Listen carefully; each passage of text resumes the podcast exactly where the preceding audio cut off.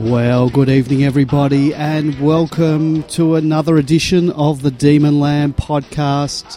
My name is Andy, and joining me again this week, Grapeviney. Good evening, Grapeviney. How are you? I'm excellent, Andy. Thank you. Despite the D's having a bye, it's been a big week at Demonland with the announcement of a new CEO in Gary Pert to replace the retiring Peter Jackson in October, and also with the announcement that the D's will be seeking a new home, a new training base, and a new admin facility in the heart of the MCG precinct. And we'll be talking about all that and more later tonight. Shortly, we're going to be joined by former Melbourne Football Club captain Brad Green, and I'm really looking forward to that. How about you? Yeah, for sure. Greenie had a great career.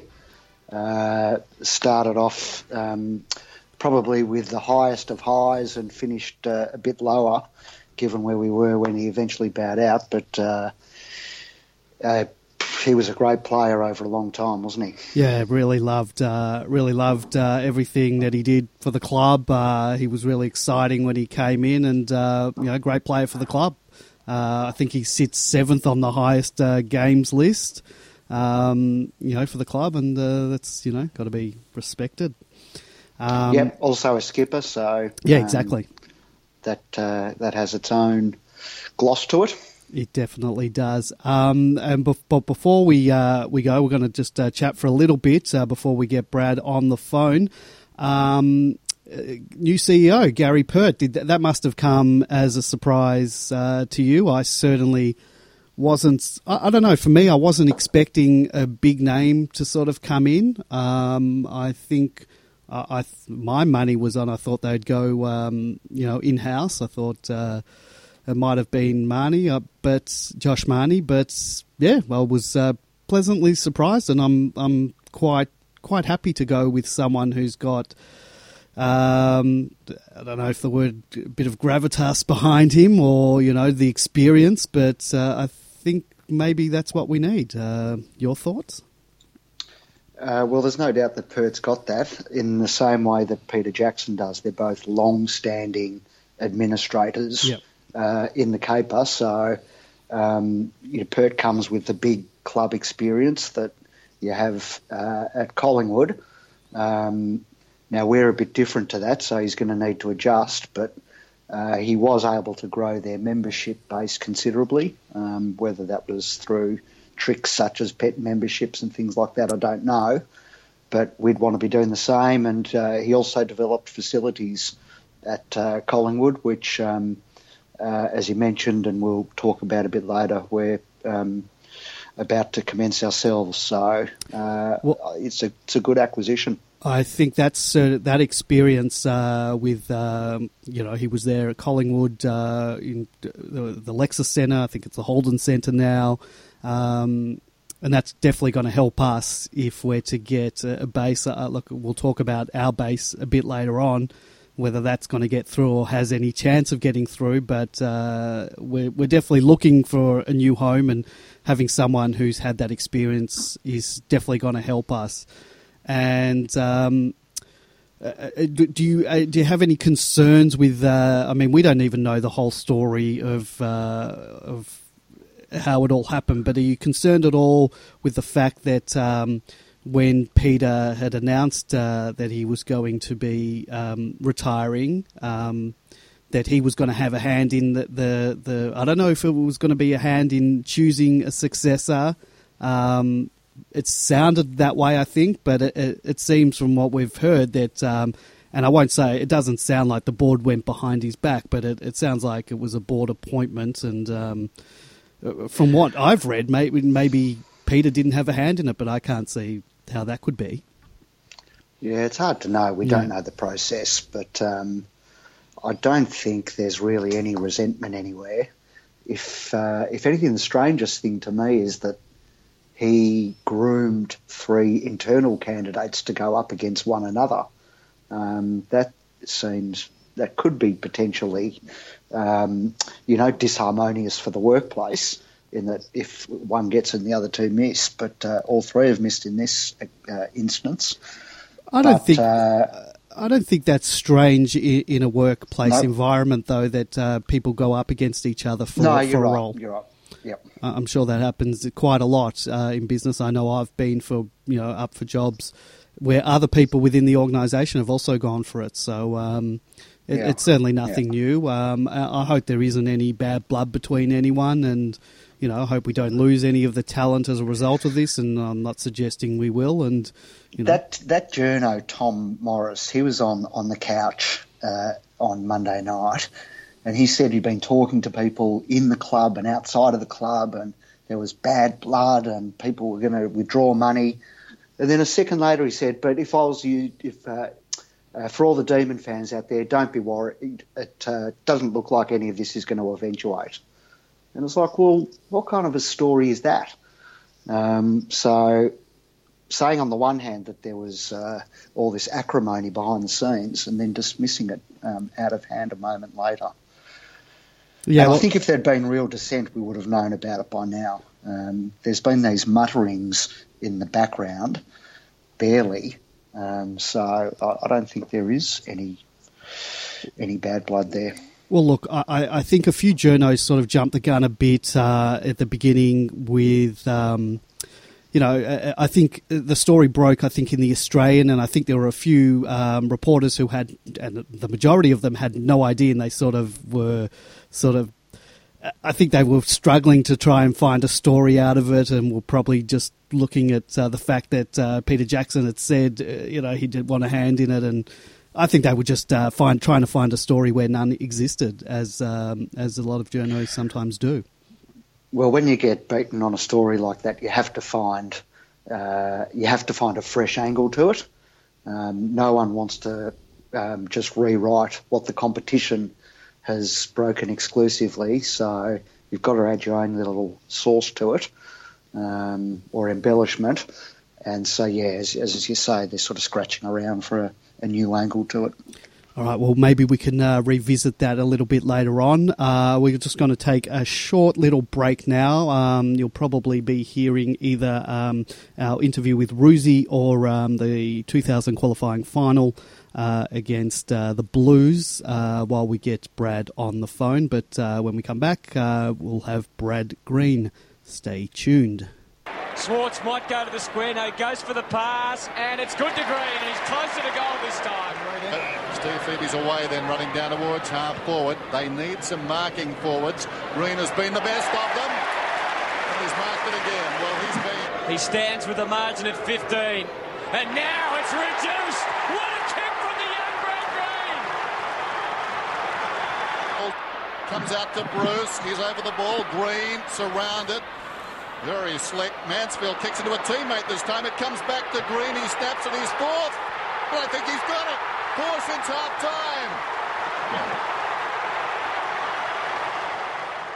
time. Our guest tonight kicked 350 goals in 254 games with the Demons over 12 seasons, making his debut in early 2000. His career got off to a flying start, and he lived out every boy's dream later that season when he virtually won a final off his own boot against the Blues. He kicked 55 goals during a stellar 2010 year, a season in which he won the Keith Bluey Truscott Trophy as the club's best and fairest. He captained the Demons the following year. I'm talking, of course, about Brad Green. Greenie, welcome to the Demonland podcast. Good evening. How you going, guys? Yeah, we're good, Brad. Brad, it was a career with many highs and a few lows thrown in there too. Let's start with one of the real high points, at least in our eyes as supporters. Well, we just heard now the qualifying final against Carlton in your debut year. The game looked lost at three-quarter time. Take us through that final quarter and describe the emotions you experienced as it unfolded. Yeah, it was a bit of a whirlwind. I still remember sort of making my debut in it was round two in 2000 against the Kangas on Friday night footy. If you remember round one, I think we got beaten by Richmond. I think it was round one that year. And, going throughout the year, you're nervous in keeping your spot. Back then, don't worry about 90 rotations, let alone 20. So I sat on the bench quite a fair bit for Dennis.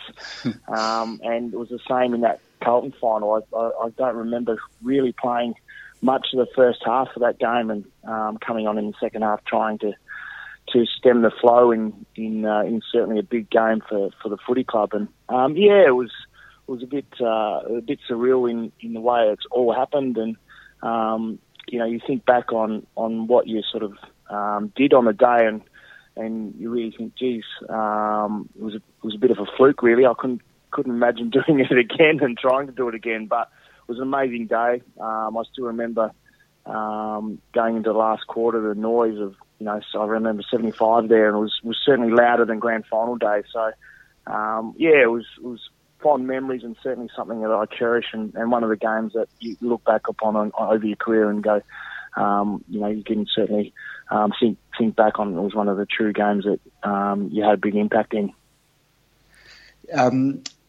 Cameron Bruce was the other star that day.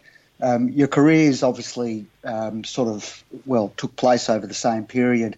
And from that afternoon, at least in supporters' eyes, you were basically intertwined ever since. Were you good mates off the field? And how was it having your careers going through together like that? Yeah, we were. Well, we are, and we were. We'll both in each other's bridal party, at each other's weddings. So, yeah, we're great mates and still great mates today. But, getting drafted in the same year as Cam, and socialising, playing golf and coming through at the same time, and playing in the same side and in the same area. We're great mates and still great mates today. So it's even more special when you can cherish those moments with close friends. Yep. We've asked the same question of Jeff White and Robbo. What were your expectations going into the grand final that year? Did you think we were a realistic chance of knocking off the Bombers, who were almost undefeated? Being a brash 18-year-old, thinking that, he's made Oakwood's AFL footy, I've made a grand final my first year. I thought we could beat King Kong that day. Didn't matter who we were coming up against, I thought we could take the game out. When you're looking, I still remember, I think it was round 11, round 12, when Carlton beat us by 120-odd points that year in 2000, and we didn't lose a game. And when you're looking at going through a season, we were certainly down in certain stages towards the end of the year, and would get back up and win. But certainly the Bombers, when you look back at their side and the names that they had, all superstars in their side, but we were still confident.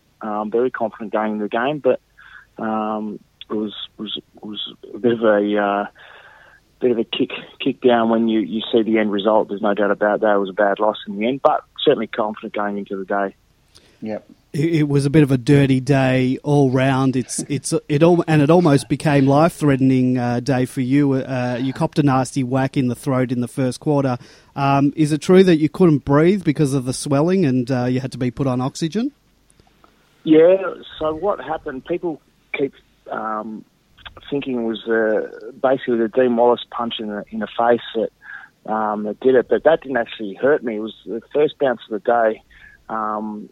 Whitey hit the tap. I come off the centre forward and was charging. Dean Wallace picked the ball up and he raised his elbow to fend me, and his elbow went straight into my larynx. And throughout the first quarter, it started swelling and started compressing together, and quarter time I said to the doc, I can't breathe, and they sent me down to the change rooms and put me on oxygen, and basically they were ready to do a trachea, so they were ready to punch a hole in the throat to release, and ended up in hospital that night, but it was fine in a couple of days after that, but it wasn't a nice way to end your grand final day only playing a quarter, but it was one of those things that happens in footy. After making the granny in your first year, did you think that the team was headed for a sustained period of success, considering the other draftees that had come through with you, such as Cam and Matty Whelan and others? Yeah, I really thought, and we probably, the side that we had was certainly wasn't the most talented side during that 2000-2005 period. But the cohesion and the gel that we had and the mateship that we had for each other was certainly terrific bond. And we you know, we went on a bit of a roller coaster there for a number of years, up and down, and that consistency wasn't good enough. And that probably we got overwhelmed by Tarrant in the end. But for a number of years, we'll sort of hedging top four for most of the year, and then we always lose a couple of crucial games towards the end of the year, which sort of knocked us down a couple of pegs. But, you know, I thought we were always confident and never threatened by a lot of sides. But, you know, back then there were some amazing teams. You look back at the Essendons and the Brisbanes when they went through their three-peat. Certainly strong sides coming through. And, yeah, we thought we were good enough at different stages, but certainly in the end we probably weren't consistent enough. Brad, it must have been fun playing in that forward line with Nita, Schwartz, the Wiz, Robbo, Bruce and yourself. There's quite a bit of talent in there. Yeah, there was. When you're looking at playing against the Wiz, you don't know what he was going to do every game he played, but what an exceptional talent. You know, it was amazing playing alongside him. Robbo, you know, if Robbo was going to sit on your head or knee in the back, and same with Nita. I've played a lot of footy with Nita and next to him, and yeah, playing with those, and even, you know, Schwarter, Cam Bruce. It was certainly a multi-talented forward line that, you know, we looked to challenge our opponents. But yeah, great fun. We had great fun playing that down there, and they were certainly talented. You played a lot of footy in the midfield as well as spending a lot of time up forward. Everyone loves kicking a goal, of course. What was your preference if you had one? I used to, basically, I reckoned through the period of about 06 to certainly 2011, I reckon I was basically 50-50 of going sort of midfield, wing, forward, and I loved the flexibility that we had during that. And yeah, I certainly enjoy getting up the ground because it can be a bit of a groundhog day in the forward line. You know, tough conditions, not getting a kick, getting up around the ball, trying to work it that way, getting back in defence, taking marks and doing what you can, getting around stoppages. So I preferred sort of, you know, the 50-50 split of both playing sort of midfield and forward, which was good. Brad, you had a pretty good conversion rate, you know, in front of goal. Is that something you'd always been part of your game, or did you have to work on that to become a sharpshooter? It was something I certainly always worked on. I would, you know, have 100 shots a week at training. You know, even on my day off, I'd go down to my local ground and still practice kicking. So it was something you certainly had to work on, but it's certainly something that hasn't changed in modern footy. You get frustrated why they can't kick straight and different things, and there's all different circumstances why they can't. But, yeah, I believe it was always, it's a massive mind thing, goal kicking. It's a fair bit mental. Yeah, you've got to have good technique and ability to kick fairly well, but if you can get the mind right, and I was always confident no matter where I was, inside 50, I could kick it. And that was half the battle, I thought. Yeah. Another feature of your game, especially playing up forward in later seasons, saw you risking life and limb by backing into packs or holding your ground as a defender came flying at you from behind. During those moments, do you ever think to yourself, I'm in trouble here, this is going to hurt? No, I used to always think the moment I think that is when I probably did get hurt. The moments where you think that you're just going to go for this ball, and, you know, it would end up that you'll find the majority of the time. And deep down, you always wanted to do that and be seen to be setting the scene and doing the tough things when they needed to be done, and certainly that was one feature of my game that I pride myself to be able to go back with a flight of the ball and take a strong contested mark. So you don't want to let people down by not doing that. And I always had that in my back of my mind that if I was going to go, I was fully committed to going. Yeah, you were given the captaincy in 2011 after James McDonald retired, and you've described being named captain as a surreal experience. What did you mean by that? And looking back, what did it mean for you to lead the oldest footy club in the world? Yeah, it was certainly a great honour.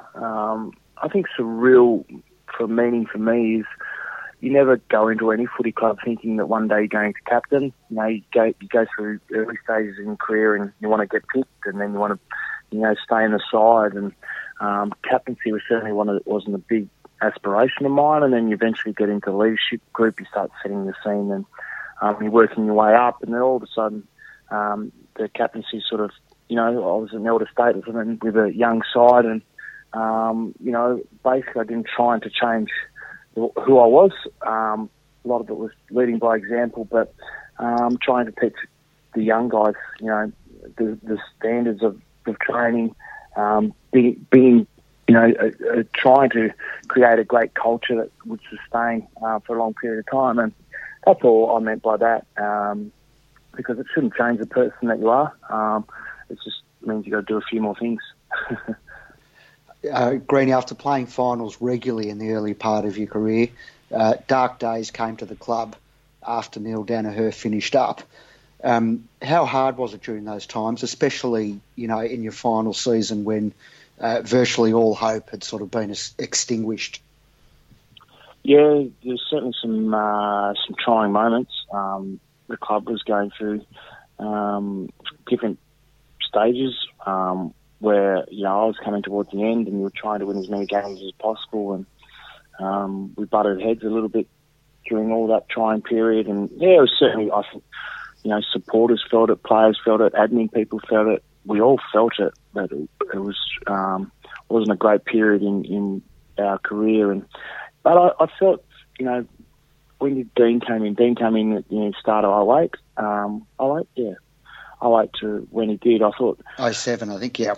07 was his first year. Yep. I thought Bales was certainly, after Neil, I thought Bales was a terrific coach. I thought seriously that he was ahead of the game in the way he taught us offense. People thought that he didn't teach us defense, but he wanted to create, a brand of footy that would bring supporters to the game, to be an exciting side. And when we had players like Liam Jarrah and Austin Wanamiri and Aaron Davey, you know, I still remember the game, if you remember that MCG, by 80-odd points.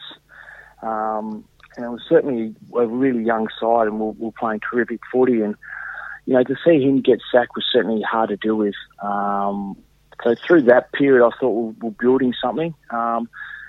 And I reckon that was one of the worst decisions the club could have ever made, was getting rid of Dean Bailey. There's no doubt in my mind that he was the right man to take the club, you know, to its next premiership. And in the end, it's sort of, unfortunately, he's still not here with us. But it was certainly a poor decision by the club getting rid of him. There's no doubt about that. And yeah, it was dark days, you know.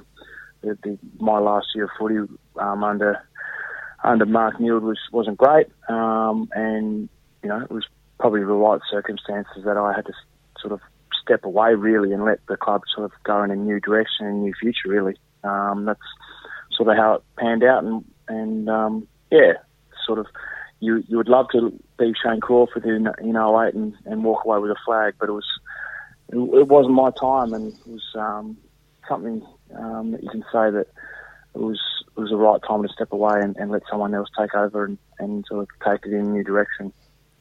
Brad, was it a kick in the guts when Mark Neeld came in and replaced you as captain, or is that just one you have to cop on the chin and move on? No, it wasn't a kick in the guts. I questioned why we were putting a couple of young kids into a position of certainly. Those roles. I asked the process on how they did it. I questioned that. But it was certainly, there was no disappointment. I was full support behind Grimesy and Watsy. There's no doubt I was right behind them. It was just, you know, to put that much pressure on a couple of young kids when they're only starting their careers, and thinking that it was the right decision. Yeah, in hindsight's a funny thing, but at the time it was certainly, I wouldn't have made that decision doing it that way. And yeah, it certainly was. I asked a couple of questions why it was going down that path, and then that's just me being a senior player on what direction they were trying to take, and that's the direction they wanted. So we started doing it with youth, and that's what they saw the direction forward that way. Well, Paul Roos agrees with you. We interviewed him last week, and he labelled that decision as being ludicrous. So you're in pretty good company there. Yeah. When you're talking of positions of not power, but when you're trying to create cultures and create good clubs, good strong clubs don't make decisions on a whim, and I just felt for them more than anything. It had nothing to do with me. I was still a player, I was still a senior player to get out there and lead. It was just more I was trying to support them when they didn't really, they didn't really know their own game.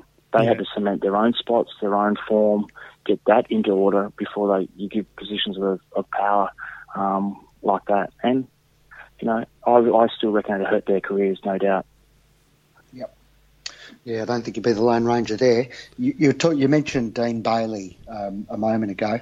How close were you with him, I suppose, off-field, away from footy, and how hard was his passing 4 years ago? Yeah, we're very close.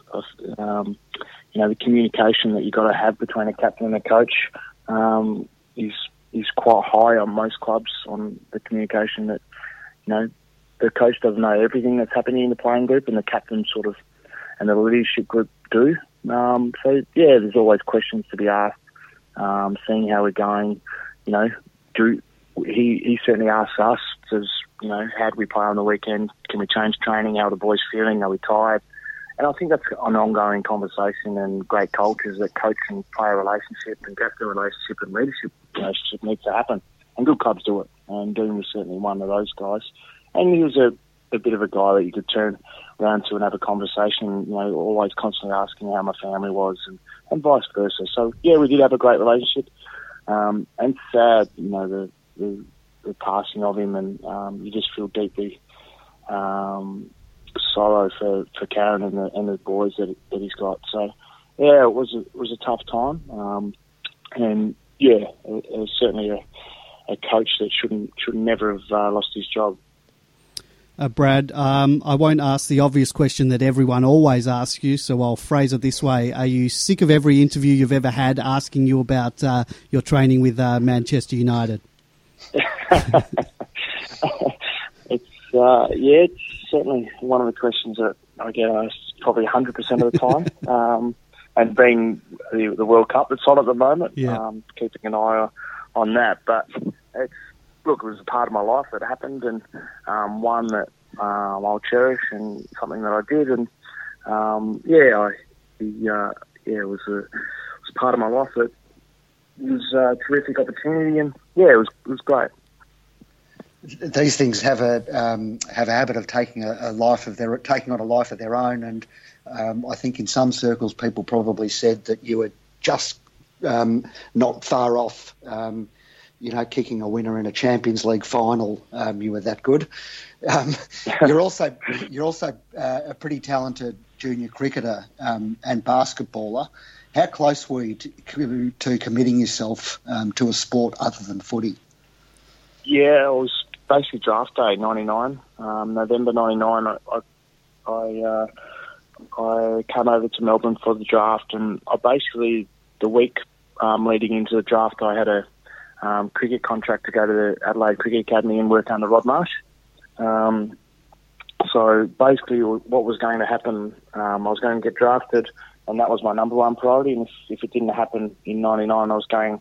Next day, jump on a plane to Adelaide and go to the Cricket Academy. So it's amazing sort of how it all pans out. If I sort of had it in my mind, if one decision didn't go my way, I had another already to go. I loved my cricket. I was a batter and left-hander. I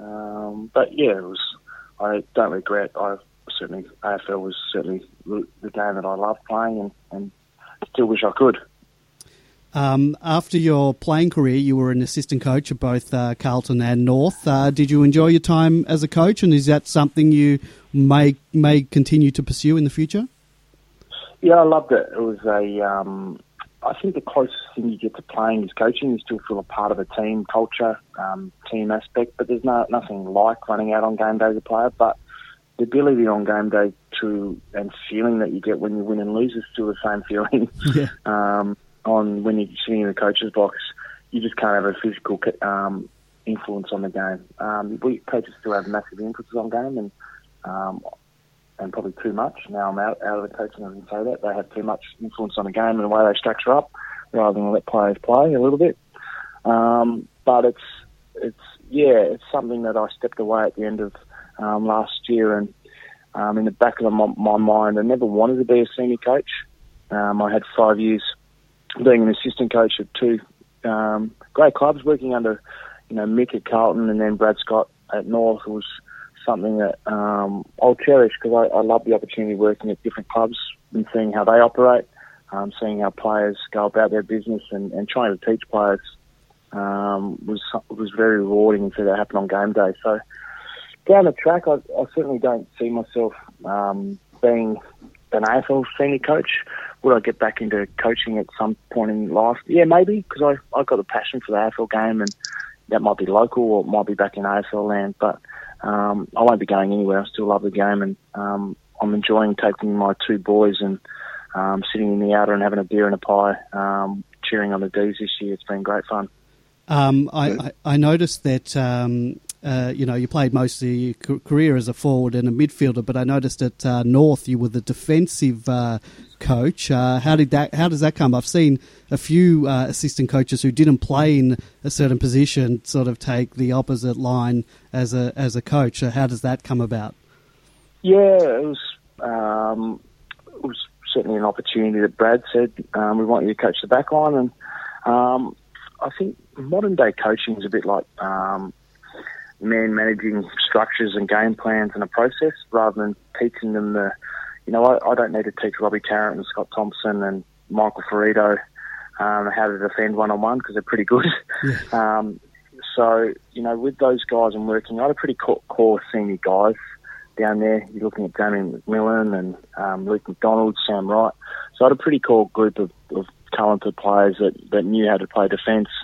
It was teaching them more to how to play in our structure and the way we wanted to play, and working with them as people, trying to get the best out of them and communicating them that way. I think coaching is all about sort of teaching and helping them and having empathy about the player themselves, and that's getting them out there and trying to get the best out of them. So rather than teaching Robbie Tarrant, who probably should be an All-Australian defender, how to one-on-one, very rarely would I say, "What are you doing there, Robbie?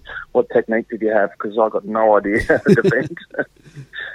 He would teach me. So, yeah, it's certainly more about the process, the structure, and our style that we... And team defence is a very big part of the defensive systems and coaches' role that they need to do. So it's a bigger picture rather than an individual style on how do you go about it. Greenie, we've got one final question for you, and we are very grateful for your time. There's been a lot of discussion about the future of footy in Tasmania and the health of the state league there. What do you think needs to happen to reinvigorate the game? Does there need to be a standalone Tasmanian team in the AFL? Yeah, I've been pretty passionate when I saw what was sort of happening over the last couple of years, that the state wasn't producing any talented juniors and getting drafted, that something needs to happen. And speaking to a lot of Tasmanians, and I'm down there a fair bit still because I've got family and friends and go and watch a lot of local footy, that things need to change. And it's a good thing that it's come to head. It's probably been too long, and the AFL just thought that we'll keep sort of coasting along. But we're not doing enough down there in AFL funding, and the AFL actually putting and investing some time into that. They haven't been good enough. But I think the biggest call they need to do is get back into it and have a Tassie Mariners team, which I came through, a team that's playing in the TAC Cup in under-18 system. Look at their full development programs down there, their under-18s through to under-10s, working on their coaching and structures and the way that their talent pathways is the biggest area I see that they need to change is first point of call. Statewide footy has certainly been down in the standard that the the guys are playing is not great standard, but I still think it's viable if they work hard and invest. Getting their own AFL team, I haven't been on the team of they definitely need one. I think over time they deserve one. There's no doubt they deserve one, but can I see it working? Yeah, it probably worked better than Gold Coast and GWS, but it's never going to happen with the investment of TV rights and the power of the regions that Gold Coast and GWS are in. So at the end of the day, it all comes down to money and TV rights and all that. Do I think they deserve it? Yeah, they do. You know, an AFL team in Tassie sounds right to me, but can I think it will happen? I don't ever think it will happen in the next little bit, but over time I reckon, you know, they should have a team. Greeny, before I let you go, you mentioned you got two boys. How far off are they from donning the boots for the Ds? Yeah, I've got an eight, Oliver's 8 and my youngest boy Wilbur's 5, so both passionate Melbourne boys. Ollie even cried last Queen's birthday, which I did too. So did I. The loss. But yeah, he's passionate, D's man, which is great. Just seeing, you know, your boy so emotionally invested in a team. Yeah, he loves the boys. I think his favourite players are Jesse Hogan and Jonesy, and still trying to tell him that Dad actually played with Jonesy. Still can't get that through to him, but he's sort of. He loves it. It's a great thing to see a boy be passionate about a club that you played for. So, yeah, he's 8 and he loves his footy, so which is all good. Great. Well, thank you very much for joining us tonight, Brad. We really appreciate it. And, yeah, go D's. And, yeah, thank you very much. No worries, guys. Thank you. All right, cheers. Well, that was Brad Green, former Melbourne captain and champion of the club, and yeah, thank you to Brad for that time that he's given us. That was a great interview. Yeah, good insight. You know, to his career, and sort of, you know, it's sort of disappointing that, you know, from all of us as supporters, you know, sort of the end of the career and the state the team was in at the time, and yeah. He's had a few interesting things to say about that time, didn't he? Yeah, and you know what? That Bales should never have been sacked. And also just that comment about Bales being very consultative on things like training, which it wasn't viewed too sort of favourably, you know, on the boards in terms of players cancelling their own sessions and cancelling certain sessions and things like that, so... Interesting. Yeah, definitely. And, yeah, I mean, you know, his end of career was in that real dark period. And it's, yeah, it's best that we forget that and move on to, you know, bigger and better things, which hopefully we're starting to, and I think we have come out of that, but still a long way to go. Yep. All right, so we'll moving right along. If you would like to join us on the show tonight, you can give us a call, 03 901 63 666, or you can Skype us, Demonland31. We'll take your call. So we mentioned the new CEO, but we also briefly mentioned the new training facility story that came out this week. Do you think there's any chance that we could possibly get that parcel of land on the footsteps of the MCG, basically? Potentially. It won't be easy because there'll definitely be opposition to it from various quarters. Any project like that has got local, you know, mainly local interests that are sort of protecting it on various fronts, environmental and aesthetics and parkland and heritage and trees and things like that. So there'll be all sorts of opposition to it, you can guarantee that. But you'd hope that the club is sort of, wise enough that it doesn't sort of hasn't come out full bore without getting some sort of indication that it's a possibility of getting through. So I suppose we're going to wait and see. So the plan is they want to, well, from what came out the other day, they want to put a training oval on that bit of land. If anyone, I think it's the area, if anyone went to the family day this year, it's on that bit of land, which is quite a sloping land, so they obviously have to do a bit of works there to sort of flatten it out. And then they want to build a club headquarters behind that over the, I think it's a tram line there. That's... no, it's train. Is that train? Oh, yeah, there is the train, but there's... It's the Jolly Mont train. Yeah, that's right. But then there's a tram behind that, yes. That goes behind there. They want to put it over the thing, and I think it's going to be a multi-purpose type of thing with... perhaps residential apartments. I'm sure they'll have some shops or something, and offices, obviously, and gym and all the football facilities. Do you think Demonland will be moving its headquarters there? Yeah, well, I list on the website. I've listed Brunton Avenue as our address. So yes, well, there you go. So stay tuned for more details, folks. Yeah, look, I hope that we can get some type of facility in that MCG area. It'd be a dream, wouldn't it? Yeah, but look, it seems like that's what the board and what the admin sort of is gunning hard to do at the moment. And Peter Jackson, if he can pull this off, or even Purdy after that, that would be a coup for sure. Yeah, and there's all kinds of ways to dress these things up as assets to the community, and you can open up certain parts of the facility to the public when the club's not using them. So, and you can have, all kinds of things based out of there. Richmond have got an Indigenous, an Indigenous program running out of theirs. I think even Nev might be involved with the program running out of there. But so there's all sorts of ways to sort of present this and develop it and cook it up in a way that satisfies the needs of the various parties that are going to have to sign off on it along the way.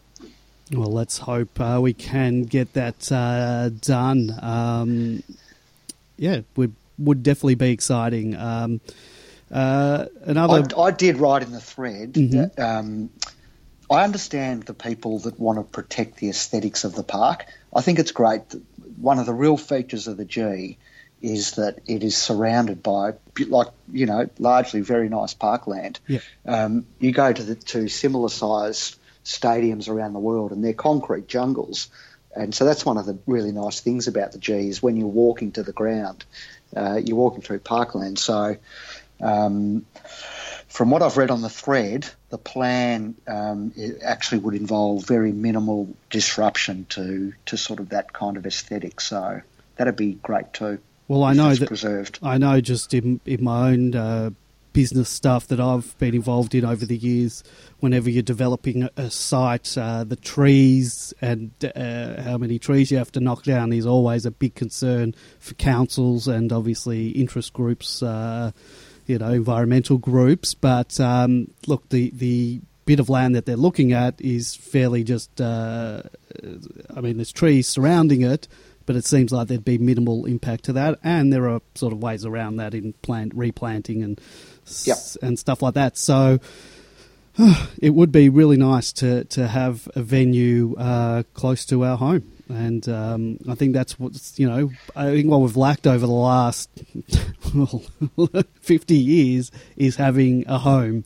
The G. Super Mercado had a good suggestion too, that they need to build in social club facilities that overlook the train line and like a balcony where we can taunt opposition supporters as they leave the ground. So I like that idea too. Does the whole social club culture even exist anymore like it did in the 80s? And it doesn't, but I think if you did have a facility that is literally at the ground in the car park, I think it would work.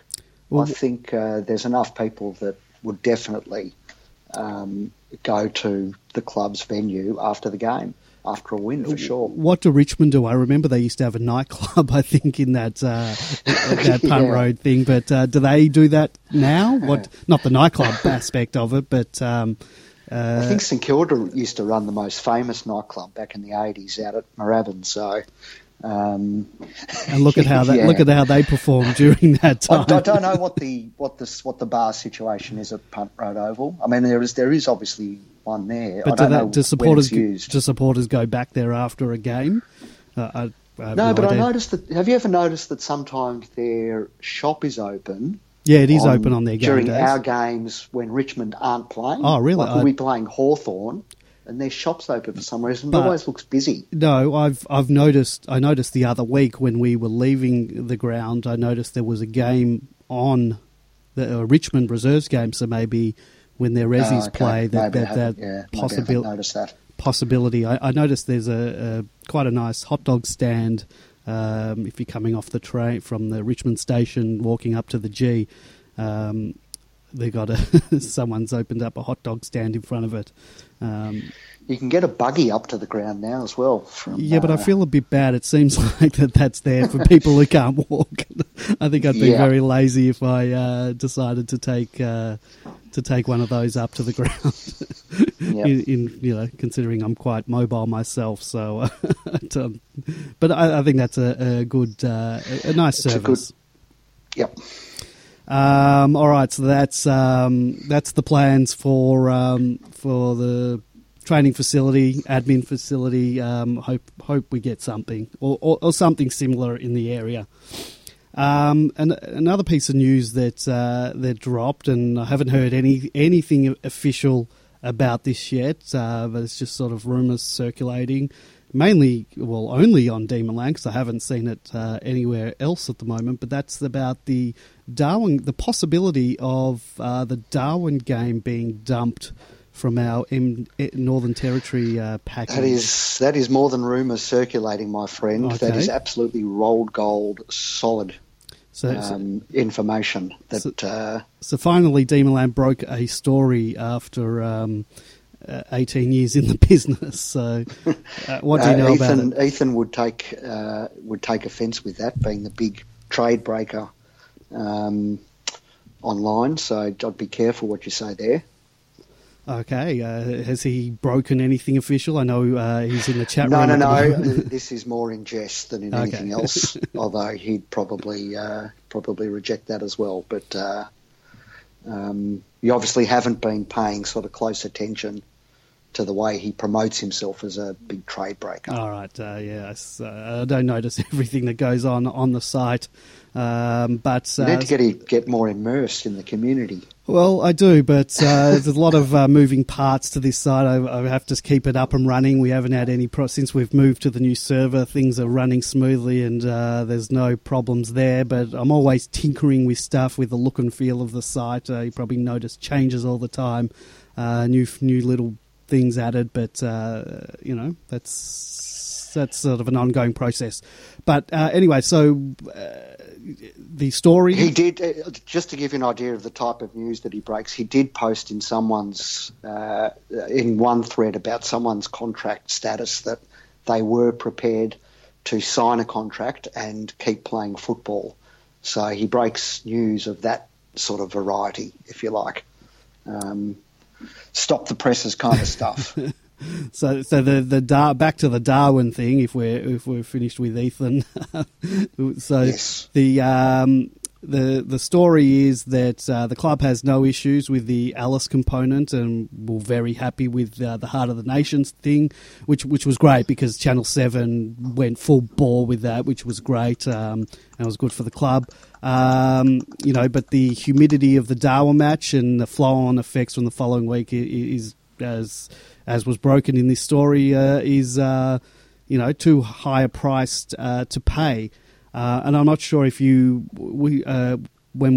Super Mercado and I were interviewing Ruzi, I think Super Mercado tried to get from Ruzi which he would prefer. I think Super Mercado wanted Ruzi to say ditch the Darwin thing. He didn't say that. He sort of didn't give one way or the other which one you would get rid of. But I would think if I'm looking at it, you want to get rid of that the humidity of Darwin. I think that's the way we should be going.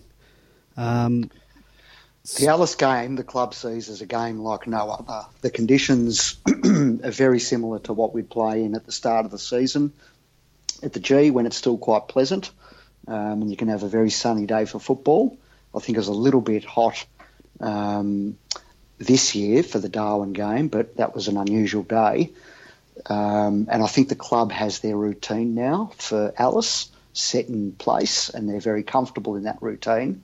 Not saying they don't have a routine for Darwin, but obviously the humidity makes it a completely different game to the one in Alice. And there's also the travel factor. I actually travel to Darwin a fair bit, and it's a bit like travelling overseas. You got to go via Cairns. Often you've got to go via Cairns and then on to Darwin, but even direct, it feels sometimes like a bit of an international flight. So I understand, yeah, well, we all understand where the club's coming from, and most supporters have been urging the club to ditch the whole NT deal for years now. Yeah, look, I understand the financial aspect of it. I understand the community aspect of it for Alice Springs, but it does, it's effectively giving up two home games against interstate clubs, which could be seen as two wins. Let's see, the AFL is now prepared to give us the bye after the Darwin game, but that means that the Darwin game has to be played in these middle rounds, which upsets the concept of the Alice Springs game, which is the heart of the nation game during the Doug Nicholls Indigenous round. So can you not there's still a bit of wheeling and dealing to go back and forward, but we're at the point where the AFL is prepared to offer up that concession. Is it a case of we have to play both or none, or can you do that? I mean, Heart of the Nation, obviously doing it in Darwin, it's not really hard. Is that not considered Heart of the Nation if you do it up in Darwin? Well, no, is that too? No, it's not geographically, and it's not in that spiritual sense that they're looking for. Yeah, you can't. It doesn't work anywhere else, that concept. Do you think, I don't know if this is just outside the box, if you have to keep two, would you even consider spending 2 weeks in the NT and playing one game after the other? Ooh. Or is that too much of a... Well, then you've got the issue of where's the club training while it's away, and you don't have the... not forgetting the ground, but you don't have the other facilities and resources that you do when you're at your home base. So I think that would be the issue, wouldn't it? Yeah. To stay on the road for 2 weeks. Yeah, no, definitely. Look, for me, if financials weren't an issue, and we're getting to the... Well, I don't know if we even are getting to the point, because considering we're ditching the pokies, if we do... have to build a facility, obviously we'd get a bit of government assistance with that, I would hope so, if we can come to some deal with that. But money could still be a bit of an issue. Yep, it's unresolved for the moment. It is. But I have no problem with ditching one of them, and if we have to choose, then Darwin's the one to go, even if we do get the bye after it. I just want to see my team play footy live, so I would love to have those two games. Someone else suggested you could play two games in Alice, but then by having such a focus on the Heart of the Nation one, you're then relegating the second one to sort of, a secondary slot, and that plays it down, before you even sort of begin. Well, look, from just reading stuff online, I posted that story onto Facebook and to Twitter, and most people are in favour of dumping the Darwin game. So if the people are speaking, they've spoken, and I think the Darwin one from a supporter's perspective, if we have to have one, part of the nation probably wins out. All right. Yep. So moving on. Ollie Wines is off the market. Not that I ever thought we'd... there was no way we would be able to, if he was shopping himself around, which apparently he hadn't even looked, according to his management, hadn't even looked at any other offers. But there was... we said this a few weeks ago. There was nothing I don't think we could offer in terms of trade or draft picks. So we don't really need him. Look, he's a great player. We could have forget the fact that we could have had him already. I'm just so sick of you'll have Pickett fence ringing in a minute because you can't say Ollie Wines without him having a Jimmy Tumpus fit. So we need to reopen. We need to reopen the Ollie Wines Lounge, which was set up a few years ago, where people can go and can go and vent, basically. So, yeah. Well, I think someone needs to bump that thread. Well, when this story broke that he had re-signed, I think we can close this thread for four years now because, the threads will keep on coming. Mm. And speaking of Ollie Wines, he did the famous thing that every club does to us these days, and some other clubs do it to each other.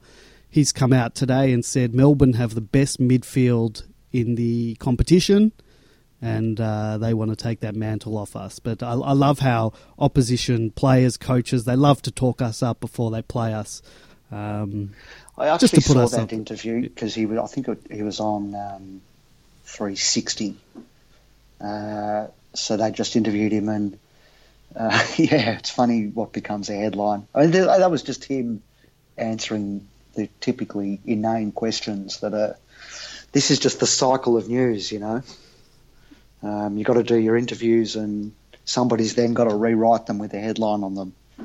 So you got to pick something out of it. That's true. If you would like to join us, 0390163666 or Demonland31 on the Skype, we'll take your call. Love hearing from fellow Demonlanders. Injury list. Before we go to the injury list, another injury. Well, it's not another one. Poor Corey Maynard, season-ending hip surgery. That's the second year in a row he's had. He's been out, with injuries. So got a feel for the guy. Yep. This was the year to sort of, try and break into the team, and unfortunately, injuries kept him out of that. So, yep. Rotten luck. Absolutely, absolutely rotten luck. In other injury news, still fairly healthy, well, with the exception of Lever being out for the season now. Sort of got pretty much a full list, full list available. Oscar McDonald has been cleared of the concussion that he got in the Queen's birthday game. And both Aaron Vanderberg and Pat McKenna graced the training track just the other day. So good to see them back. It'll still be a number of weeks before either of them will be... Fingers crossed for Vanders. Yeah, well, we've said this on this show that it's a last roll of the dice with him, not in terms of ability, but in terms of injuries, because you'd think if he cops another injury, that's it for him.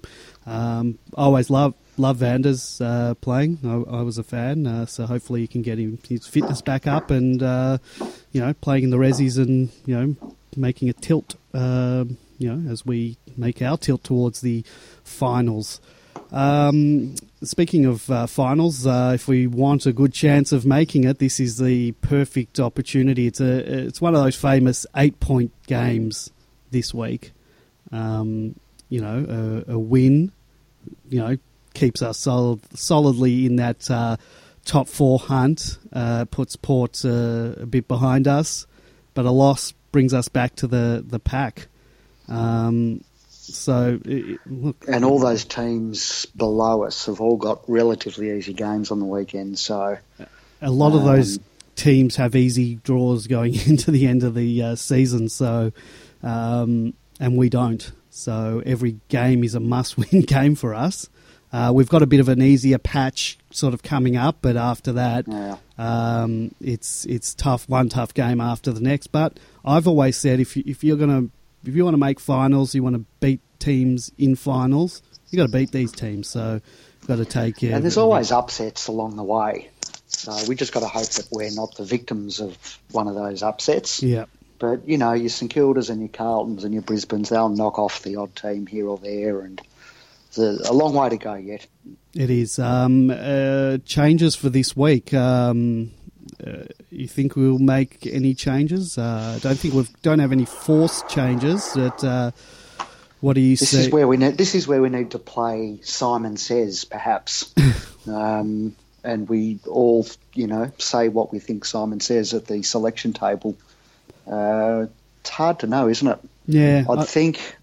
You go. No, well, we didn't get to talk about the Queen's birthday game, and as I said last week, I think we'll just forget about that. Yep. We had a couple of few players just not performing, but I don't know. Yep. Look, it's hard to say whether do they drop. Yeah, I felt Pedersen didn't have a great game. This was a game to sort of stamp himself. Does he stay in? Do we go back to the Wiedemann table? Do we, Yeah, what do we do? I think Pedersen should go out and one of Wiedemann and Smith come in. I'm tempted to go with the Weed, but, Smith was going okay. I think that's likely. One of those two coming in for Petters, and then you got the possibility of Tyson coming back, and Jeffy Garlett is another potential in, and then you have the possibilities of Petty and Sam Frost coming into the back line.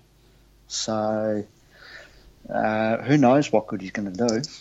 Did he mention Petty in his press conference? He did have a presser the other day. I can't remember whether he mentioned him. Well, we know that Petty was named in the extended bench for the Queen's birthday. He didn't get the gig, and Joel Smith got the gig. I was happy with Joel Smith's game. I felt a bit sorry for him towards the end when he had to play on that Man Mountain Cox. Bit of a funny matchup, but we couldn't really do anything about that at the time.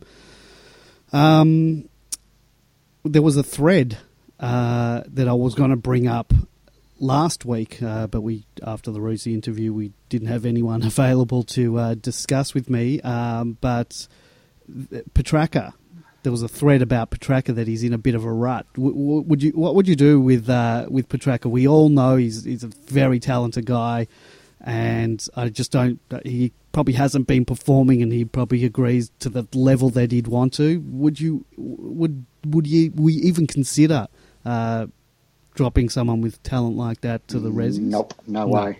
No. It's not like he's been terrible. No, he just hasn't been brilliant. That's right. So, and fair cop.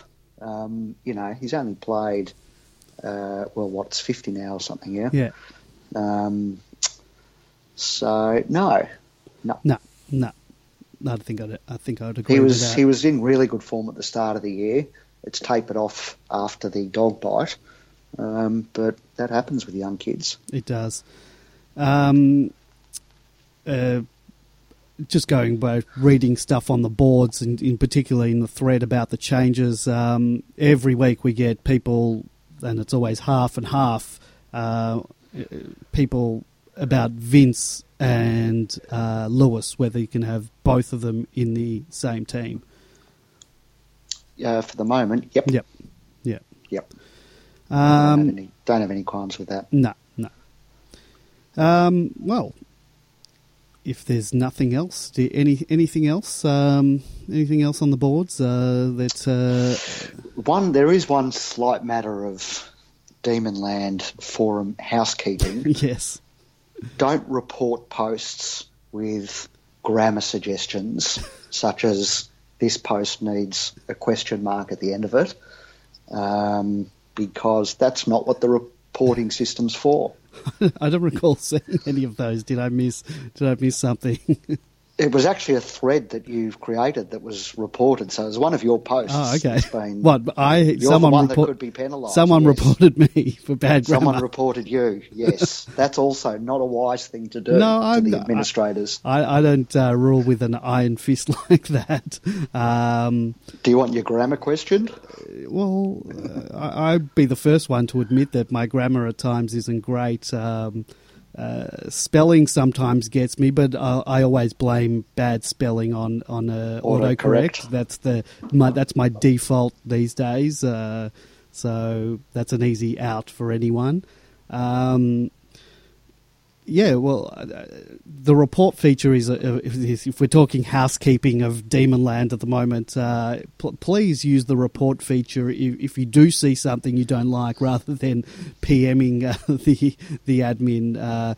First of all, when you do report a thing, we get a link to the actual thread you're talking about. We've had a number of times where people have personally messaged us mentioning a post but not telling us where it is, so it's almost impossible to find. So please use the report feature. Any other housekeeping no. you want to bring up? No, that ought to cover it. All right, so we'll be back next week. I will. I've announced it on the site, but next week we'll be interviewing Aaron Davey exclusively on the Demonland podcast. Very excited about that because I loved watching Aaron Davey play. Yeah, me too. Do you remember, like, when he came onto the scene, just how explosive he was? He was chasing, guys down. I'd never seen anything like it. It was running from, his defensive pressure was just amazing all over the ground. He was really exciting for, the vast majority of his career.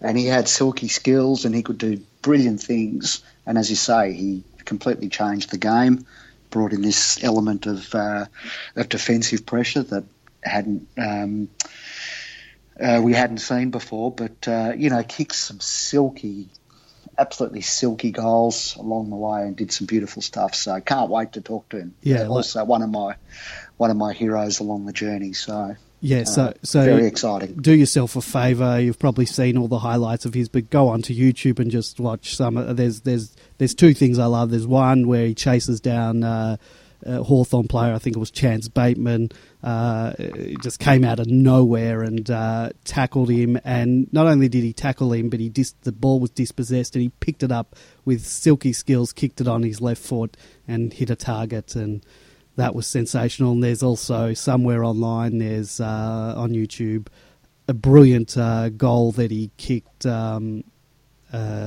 Geelong? I can't remember who it was against, but it was just fantastic. So do yourself a favour. Is that the one where he's tucked up in the member's pocket? Yeah, I think so. It's in the wet and he goes back and forward and he's dodging and weaving and then he's got nowhere left to go and he just kicks a goal and it goes right through from the boundary line. It's beautiful. There's that one. There's also, I think, one against Freo as well. That's sensational. So, that's something to look forward to next week, Aaron Davey on the Demonland podcast. So, I guess with that, we'll play... one bit of breaking news. We can turn the music off. Apparently, the state opposition leader, who is Matthew Guy, today said that Melbourne, you're talking about, had more chance of winning a premiership than getting our project up. Well, if we win a premiership, then I'm happy not to get the project up. So, having said that, he's not in power at the moment, and if news poll is to be believed, he won't be in power at the next state election either. So, perhaps his opinion doesn't matter here. Do we know who he supports? He's definitely not Melbourne. Well, you would think so after a comment like that. Definitely not Melbourne. Mm. Well, as I said, I'll take the premiership. So if anyone's handing out premierships, I'll take one of those.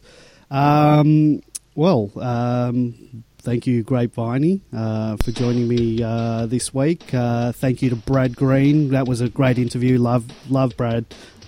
Great footballer. And if you want to follow Demonland, you can go to our website, demonland.com. You can follow us on Facebook. Look up Demonland. Follow us on Twitter at Demonland. Follow us on Instagram, at Demonland31. On Demonland, you can listen to all the interviews that we've done over the journey. Couple of rippers. You've got to listen to the Paul Roos interview if you haven't already. Do yourself a favour.